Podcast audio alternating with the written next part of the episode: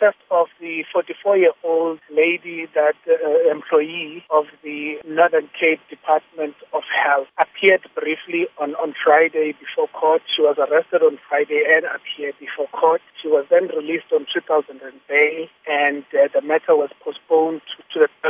of September. What was the suspect arrested for? The lady is working for the Department of Health uh, and at the department she is working in the office where they deal with the bursary application. Uh, those students that have successfully been awarded with a bursary from the department side, then the money is posited to the to their student account. Now, what had happened, the allegations that the lady would then transfer more than necessary, and and then later called okay, no, we've mistakenly put more money on the student account, and therefore we request that you send the remaining amount, or rather the balance amount, send it back to us, and would provide the the account. However, the account would be individual's account. The incident they date back to 2009 and 2014, and the Hawks investigation on the matter ensued uh, soon after we received tip-off information.